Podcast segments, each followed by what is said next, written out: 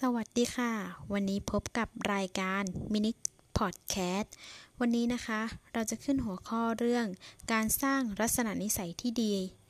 ลักษณะที่นิสัยที่ดีนะคะ ที่เกี่ยวกับชีวิตประจำวันของเด็กๆปฐมวัยนะคะ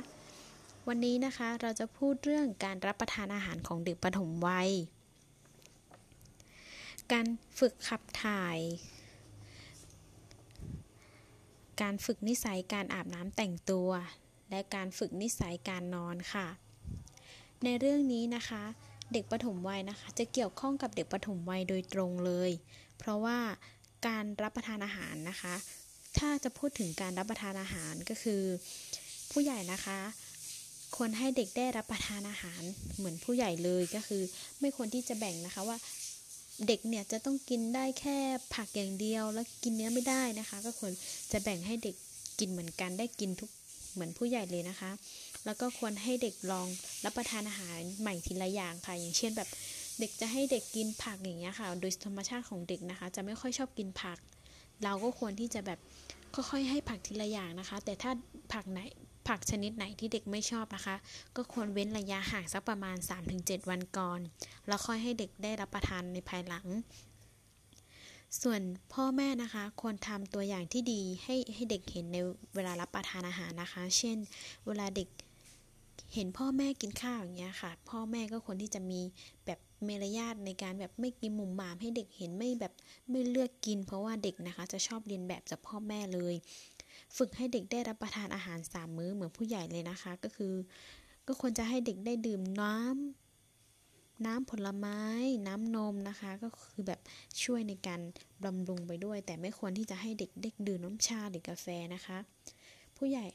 ก็ควรจะสร้างบรรยากาศที่ดีในการรับประทานอาหารแก่เด็กให้แก่เด็กนะคะ ก็คือให้เด็กมีความร่าเริงมีความสุขที่สนใจมาเล่าสู่มาเล่ากันฟังนะคะ ห้องอาหารไม่ควรที่จะเงียบเกินไป ให้เด็ก เคี้ยวให้ละเอียดนะคะ ค่อยๆเคี้ยวอย่าให้เร่งเด็กนะคะ เวลาของเด็กในการรับประทานอาหารนะคะก็คือประมาณช่วงเช้านะคะ ประมาณ 20-30 นาที ส่วนช่วงเย็นนะคะ ประมาณ 30-40 นาทีนะคะ ค่อยๆให้เด็กกินนะคะ ไม่ให้เร็วหรือช้าเกินไปสำหรับเด็ก อาหารนะคะควรจะมีหลากหลายสีสันให้เด็กได้รับประทาน ไม่ควรให้เด็กมี ไม่ควรให้ เร่งเด็กนะคะ ให้ในในการแบบติดสินบนเนี่ยเช่นเอาของมาล่อใจคือแบบถ้าเด็กกินข้าวเด็กก็จะได้แบบได้เล่นเกม ได้เล่นโทรศัพท์อย่างนี้ก็ไม่ควรจะติดสินบนเด็กนะคะ 2. นะคะ อาหารที่ควรให้เด็กได้รับประทานก็คือ เช่น อาหารที่ครบ 5 หมู่นะคะ ที่มีประโยชน์ต่อเด็กนะคะ สุกง่ายย่อยนุ่มนะคะ ไม่ไม่มี ไม่ควรมีไขมันมากเกินไป 3. นะคะ อาหารที่ไม่ควรให้เด็กได้รับประทานก็คือ อาหารรสจัดนะคะ เช่นรสเผ็ดรสเค็มรสเปรี้ยวรสหวาน กาแฟ นม น้ำอัดลม นมเย็นอย่างเงี้ยค่ะไอ้พวกที่แบบเป็นของหวานเงี้ยปลากระป๋องที่มันเกี่ยวกับผักดองพวกนี้ไม่ควรให้เด็กได้รับประทานนะคะมันเนี่ย ปัญหาข้อที่ 4 นะคะ ปัญหาในการฝึกนิสัยการรับประทานของอาหารของเด็กก็คือ พ่อแม่นะคะไม่มีความเอาใจใส่เรื่องลูกค่ะ แล้วก็เด็กเนี่ยจะเลือกรับประทานอาหาร พ่อแม่มีฐานะยากจน พ่อแม่ไม่มีความรู้เรื่องเกี่ยวกับอาหารให้เด็กเน้นได้รับประทานนะคะ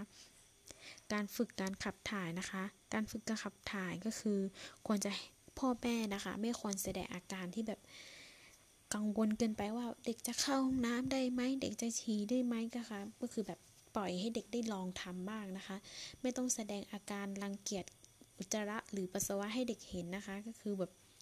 เด็กเข้าห้องน้ำอย่างนี้ค่ะ แบบไม่ต้องแบบอีให้เด็กแบบต้องรู้สึกแบบ ฉันคิดถูกหรือเปล่าเนี่ยที่มามาแบบเข้าห้องน้ำอย่างเงี้ยค่ะ คือแบบคนที่จะเห็นแบบ เออค่อยๆแบบอยู่เป็นเพื่อนเด็กแล้วก็ไม่ควรที่จะหาของล่อใจมาให้เด็กดูนะคะ เพราะว่าถ้าเด็กเด็กแบบบางครั้งนะคะ เด็กก็ปวดท้องเด็กเงี้ยแต่เด็กก็คือแบบเห็นของเล่นแล้วก็อยากเล่นของเล่นก็คือไม่อยากเข้าห้องน้ำแล้วอย่างเงี้ยค่ะ เพราะอาจจะทำให้เด็กแบบเป็นโรคกระเพาะหรือปัสสาวะอักเสบได้นะคะ ข้อที่ 2 ค่ะ เด็กปัญหา เด็กปัสสาวะรถที่นอนนะคะ ก็คือจะมีอายุตั้งแต่ประมาณ 3-4 ปี ยังปัสสาวะที่นอนอยู่นะคะ อาจจะมีปัญหาเข้ามาเกี่ยวข้องด้วยคนที่จะร่วมปรึกษาแพทย์นะคะ แต่ปัญหาโรค